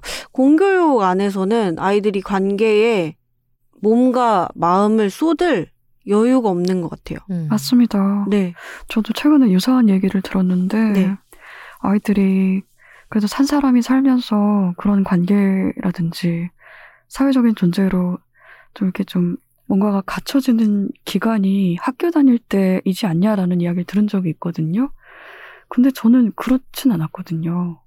관계 얘기를 계속 하시는데 저도 공교육을 받고 자랐습니다만 제가 사람 사이의 관계라든지 이런 걸 좀 더 본격적으로 절감하고 체감하고 배운 거는 학교를 나온 이후였거든요. 음. 학교 안에서는 그런 걸 오히려 배워본 적이 저는 없어요. 근데 이게 뭐 보편적인 케이스는 아닐 수도 있는데 저 같은 경우도 있어서 또 여러 가지 생각이 들기도 하네요. 그리고 이 책에서도 이야기하는데 우리가 익히 알고 있는 그 공교육의 문제점 중에 그런 것들이 있잖아요. 아이들이 친구를 경쟁자로 인식할 수밖에 없고 그렇죠. 그래서 그 경쟁을 통해 내가 획득한 것은 너무나 합당한 거야. 이 결과라는 것은 음. 정말 불가역적인 거야. 이것은 굉장히 정의로운 거야 라고 생각하잖아요. 그렇게 만드는 거죠, 우리가 아이들을. 근데 그 과정에서 아이들이 친구와의 관계를 어떻게 사유할 수 있겠어요? 그렇습니다. 어떻게 질문할 수 있겠습니까? 요즘은 뭐 더 나아졌을 것 같진 않, 않은데 저도 고3 때 인문계 고등학교를 졸업했거든요. 근데 고3 때 아, 뭐 그런 거 있잖아요. 사회적으로도 고3 되면 뭔가 막 더 각박해져야 음. 할것 같고 그럼요. 원래 그런 거라고 음. 얘기들도 있고 하다 보니까 그 교실 안에 끓어오르는 그 서로를 징그러워하는 분위기 그게 오랜 세월이 지나서도 아직도 잊혀지지가 않습니다. 맞아요. 요즘은 좀 나아졌으려나요? 저는 나아졌다고 생각하는 편입니다. 그래요? 예. 음. 저는 요즘에 그 일타 스캔들이라는 드라마를 잠깐 봤어요. 보다가 못 따라가겠어서 그만뒀는데 음. 보면 정말 와 아이들이 이거 뭐 친구 사이의 일 감정을 생각할 물리적 시간 자체가 없는 것 같아요. 음. 예. 보면은 음. 정말 그 드라마 안에서는 그 선 일타 강사의 강의를 듣기 위해서 엄마가 대신 가서 줄을 서야 되거든요. 아침부터. 음. 그러니까 아이는 차로 옮겨지는 거죠. 학교에서 학원으로 옮겨지고 또 학원에서 집으로 옮겨지고. 그런데 그 사이에 어떻게 내 친구와 나의 감정을 살필 여력이 있을까 하는 생각이 들어요. 음. 나아졌을까? 저는 나아졌다고 믿는 편입니다. 음. 예. 어떤 면에서 나아졌을까요? 뭐 선생님들이 책을 내는 경우도 많이 있으시잖아요. 음. 그런 책을 보면은 전부 다는 아니겠지만 어, 개개인이 노력하고 있는 지점이 분명히 있고 음. 그럼으로써 조금씩 나아지고 있다고 생각하는 그렇군요. 편이에요. 예. 음. 저 때도 괜찮은 선생님들은 간혹 있기는 했습니다. 네. 음. 그리고 이제 시스템적으로 적어도 체벌이 안 된다라는 개념까지는 왔잖아요. 음, 아, 그런 그런 점에 있어서는- 결정적인 차이가 네. 있을 수 있겠네요. 그죠. 음, 저희 때는 그냥 날라차기를 했기 네. 때문에 아, 맞아요. 선생님이 분명히 그 점에 있어서는 나아지고 있다고 음. 생각을 합니다. 아침에 그렇군요. 등교하면 맞고 시작했으니까 그렇죠. 지각했다고 맞는 네. 거부터 하루를 시작했으니까 모욕의 강도가 진짜 맞아요. 어마어마하지 않았습니까? 좋아지고 있다고 믿어야죠. 그러고 음. 혹시 안 좋아지는 게 있다면 이제 감시를 하면서 나아가면 되지 않을까 싶습니다. 근데 믿는 것 말인데요. 제가 처음 시작하면서도 아이들이 자유로울 권리가 있고 자유로운 그래서 선택을 할 수 있다라는 걸 받아들이는 게 굉장히 중요하다라고 이야기를 했잖아요. 그게 대안학교이고 처음에 저는 이 책을 읽으면서 초중반부까지는 내가 만약에 아이가 있다면 내가 대안학교를 보낼 용기가 있을까? 회의적이었어요. 왜냐면 아까 얘기했다시피 저도 그 기성세대에 때가 껴가지고 그런데 저는 책을 읽으면서 뒤로 갈수록 가능할 수도 있겠다라는 생각을 했는데 그런 결심에 중요한 게 바로 그 믿음 같아요. 뭐냐면 진짜 내 새끼니까라고 믿는다면 내가 굳이 아이를 틀 속에 밀어넣지 않아도 아이가 자신에게 좋은 방향으로 결정을 할 것이고 우리 아이에게는 그런 힘이 있을 것이다. 아, 내 새끼니까 내가 믿는 거지. 그렇게 믿는다면 어, 할 수도 있겠다. 음. 라는 생각이 들었어요. 누군가의 그 힘을 믿는다라는 게 진짜 중요하다는 생각이 다시 한번 들었어요. 그리고 결국 나중 가면 내 새끼니까 믿는 것보다 더 발전될 수도 있다고 저는 믿어요. 그냥 저 사람이 한 사람의 인간으로서 할 수 있는 것을 믿는 거죠. 음. 음, 날 믿나요? 네, 믿습니다. 음, 제가 얼마나, 네. 그게 근데 말이죠. 제가 조카들을 접하면서 가장 크게 고생을 했던 게 그리고 또 그 조카들의 어머니인 제 동생과 가장 그 마찰이었던 지점이 거기였거든요. 제가 조카들을 인간으로 보고 이거 어떻게 설명해야 될지 모르겠는데 그냥 한 사람으로 저는 그들을 봤기 때문에 근데 이제 어머니가 보기에는 너무나 아이들인 거예요. 음, 그래서 애기. 이제 제가 저한테 계속 그런 얘기를 하는 거. 쟤네들은 아이들이야. 음, 지금은 언니가 생각하는 그런 한, 한 존재라든지 인간, 인간으로서 완성된 존재가 아니야라는 이야기를 저한테 계속 하더라고요. 음. 근데 저는, 아, 모르겠네. 얘기를 네. 어떻게 해야 될지 모르겠지만. 뭐 어떤 느낌인지 아무튼, 저는 알 것 같습니다. 네, 네. 그런 갈등이 좀 있었어요. 둘 다 이해가 돼요. 네. 두 음. 입장이 다 이해가 돼요. 그러니까 인간으로 한 사람의 인간 대 인간으로 관계를 맺되 이 인간은 어떻게 보면 이 사회에서 배워야 할 게 많은 사람이다라고 생각을 할 수도 음. 있죠 동시에. 전 사실 어른을 보면서도 그런 생각 많이 할 때가 있어요. 아, 그건 그렇죠. 네, 어른을 그건 보면서도. 그렇죠. 음, 저 사람은 조금 더 사회화가 되어야겠구나 이런 생각을 할 저를 때가 보면서 그런 예. 생각을 하시는 거예요. 우리 우리 서로 눈빛. 교환하는 거야 지금? 너, 너, 아닙니다. 나, 눈이 나, 스쳐갔어. 왔다. 갔는데, 나만, 너만? 네. 왔다 갔다 하고요.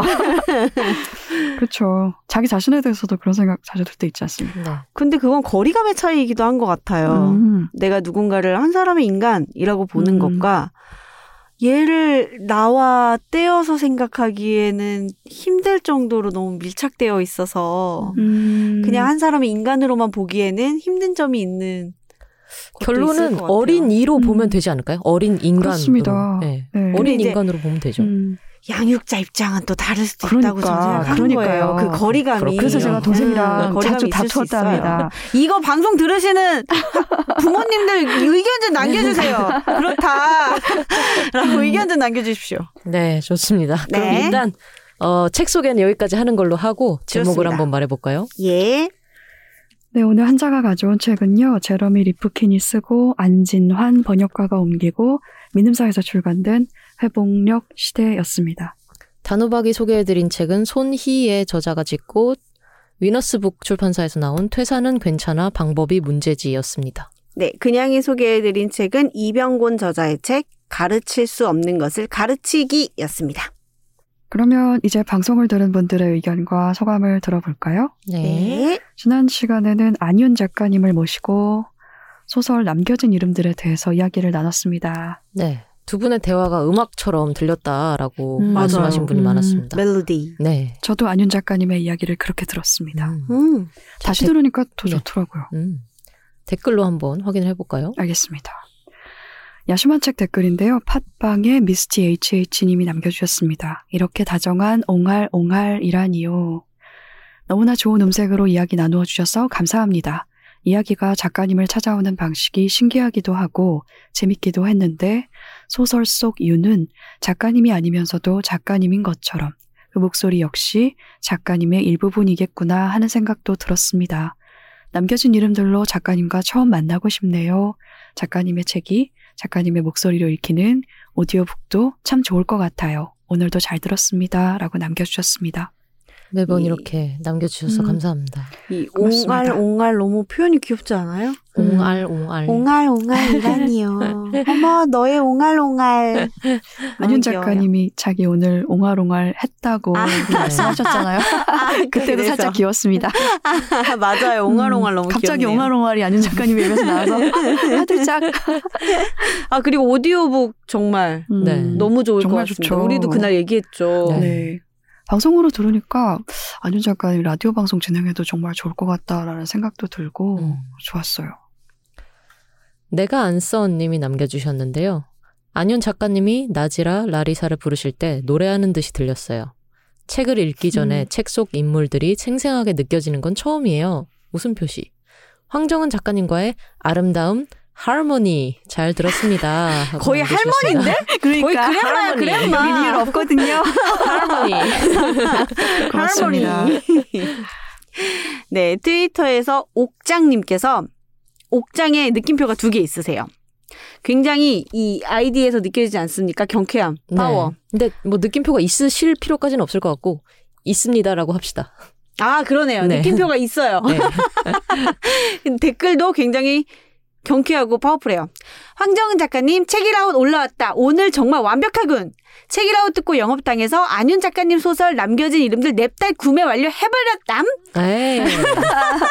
냅다의 파워풀. 느낌이 예, 아주 어, 강합니다. 그러네요. 냅다 구매 완료 해버렸담. 고맙습니다. 네, 그리고 오모님, OMO님께서 남겨주셨습니다.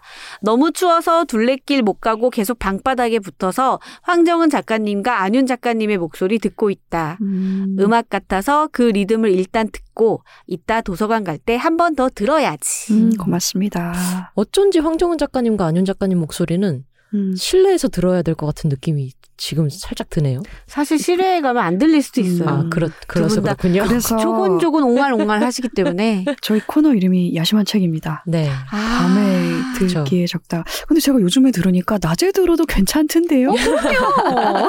굳이 밤에 들으실 필요는 없다. 왜냐면 자니까. all day, all day 언제나. 음, 아, 네, 알겠습니다. 임진아 님이 남겨주셨는데요. 꿈만 같다. 언니는 꼭 책읽아웃 야심한 책에 나오게 될 거라고 그때까지 기다릴 거라고 맨날 떠들어댔는데 꿈이 이루어졌다. 사랑하는 사람이 천천히 오래오래 걸어가는 길을 지켜보는 일. 마음이 좋아진다. 오늘은 언니의 목소리를 들으며 고요하게 지내야지. 사랑해요 안윤. 사랑해요 책이라웃이라고 남겨주셨습니다. 사랑해요. 고맙습니다. 아, 음, 이렇게 네. 열렬한 응원을 받는, 받으면 얼마나 좋을까요? 네. 안윤 작가님 좋으시겠네요. 사랑해요, 황정은. 사랑해요, 책이라웃. 곁에서 걸어가는 한자님의 모습 너무 아름답다. 기다렸어. 공허해지네요. 네. 아이고. 임지라 작가님 감사드립니다. 네, 고맙습니다. 근데 임진아 작가님이 이 트윗을 남기시고 거기에 다시 안현 작가님이 이제 리- 그 뭐라 그래 댓글을 대댓글. 남- 아, 그래요? 네. 남기서 두 분이 네. 말을 주고받으셨는데 너무 네. 부러운 관계였어요. 너무 음, 아름다운 관계였어요. 음. 저희도 뭐 가능합니다. 그럼요. 저도 한나님한테 대댓글 달 거예요. 방금 다셨잖아요. 방금 다셨어. 육성으로. 네. 트위터에 그래요. 유 님이 남겨 주셨는데요. 안윤 작가님 나온 책이라웃 들으면 런던 도착. 졸면서 오는 와중에 너무 좋았던 거. 결국에 없을지도 모른다는 걸 알면서도 그 방향으로 가는 것. 그렇습니다. 런던은 잘 다녀오셨는지, 음. 혹은 런던에 사시는 분이신지. 아, 네. 음. 되게 지금 순간 너무 묘한 기분이 들었어요. 왜요? 저희 방송 들으면서 둘레길 가시는 분도 있고 런던 가시는 분도 있고 하니까 음. 뭔가 그분한테는 좀 특별한 순간일 수도 있고 굉장히 좋은 순간, 중요한 순간일 수도 있는데 그걸 우리 이야기가 같이 한다는 게 음. 아, 되게 묘하다는 생각이 드네요. 그렇죠. 우리 이야기가 그 순간에 있다는 게. 그렇죠. 그리고 소설 자체도 키르기스탄 이야기였는데 그것이 음, 런던도 그렇습니다. 가고 둘레길도 가게 되었다. 그러네요. 점점 전 세계로 퍼져나가고 있다. 어, 음. 글로벌하다. 예. 어. 인스타그램에 y underbar 선실버 님이 남겨주셨습니다. 내게 남겨진 것들로부터 어서 겸허해지기를 바라는 밤 한가운데에서 소설 남겨진 이름들을 읽었다. 읽으면서 내가 아주 오랫동안 필요로 할 이야기를 만났다는 것을 예감했다. 이야기에 등장하는 긴긴 아픔과 간병의 시간이 이 집의 특별할 것 없는 하루 풍경으로 보여지는 것. 고통은 고통일 뿐이라고 사소하게 취급해서도 안 되지만 너무 떠받들어서도 안 된다고 단호하게 말하면서도 돌봄과 사랑, 믿음과 희망에 관해서라면 제각기 열띤 자세가 되어버리는 인물들이 나를 천천히 둘러쌌다.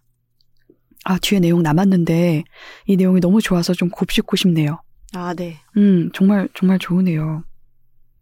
마침 나의 읽기 타이밍과 꼭 맞물려 이 책에 대한 대화를 들을 수 있어 참 좋았다.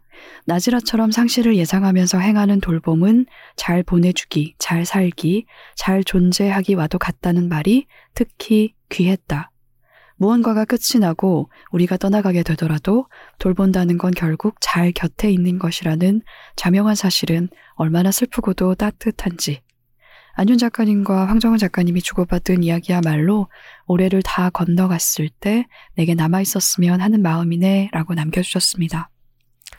따뜻합니다. 아, 정말 음. 근사한 산문이네요. 네. 네, 감사합니다. 고맙습니다. 감사합니다. 네, 이제 삼자 대책 댓글입니다. 팟빵에 불평화님 남겨주셨어요. 오랜만에 댓글 씁니다. 방송은 빠짐없이 들었지만 어쩐지 여유가 없었네요. 유류품 이야기부터 주문하려고요. 어마어마한 현장에서 작가가 보고 느낀 것과 그의 태도를 천천히 짚어가보고 싶군요. 읽고 나서 곁에 계속 보관해 두어야 하는 책인 것 같습니다. 혹시 만약에 어쩌면 어떤 상황이 있을 때 제 마음과 태도를 가다듬어야 할 때를 준비하면서요. 감사합니다.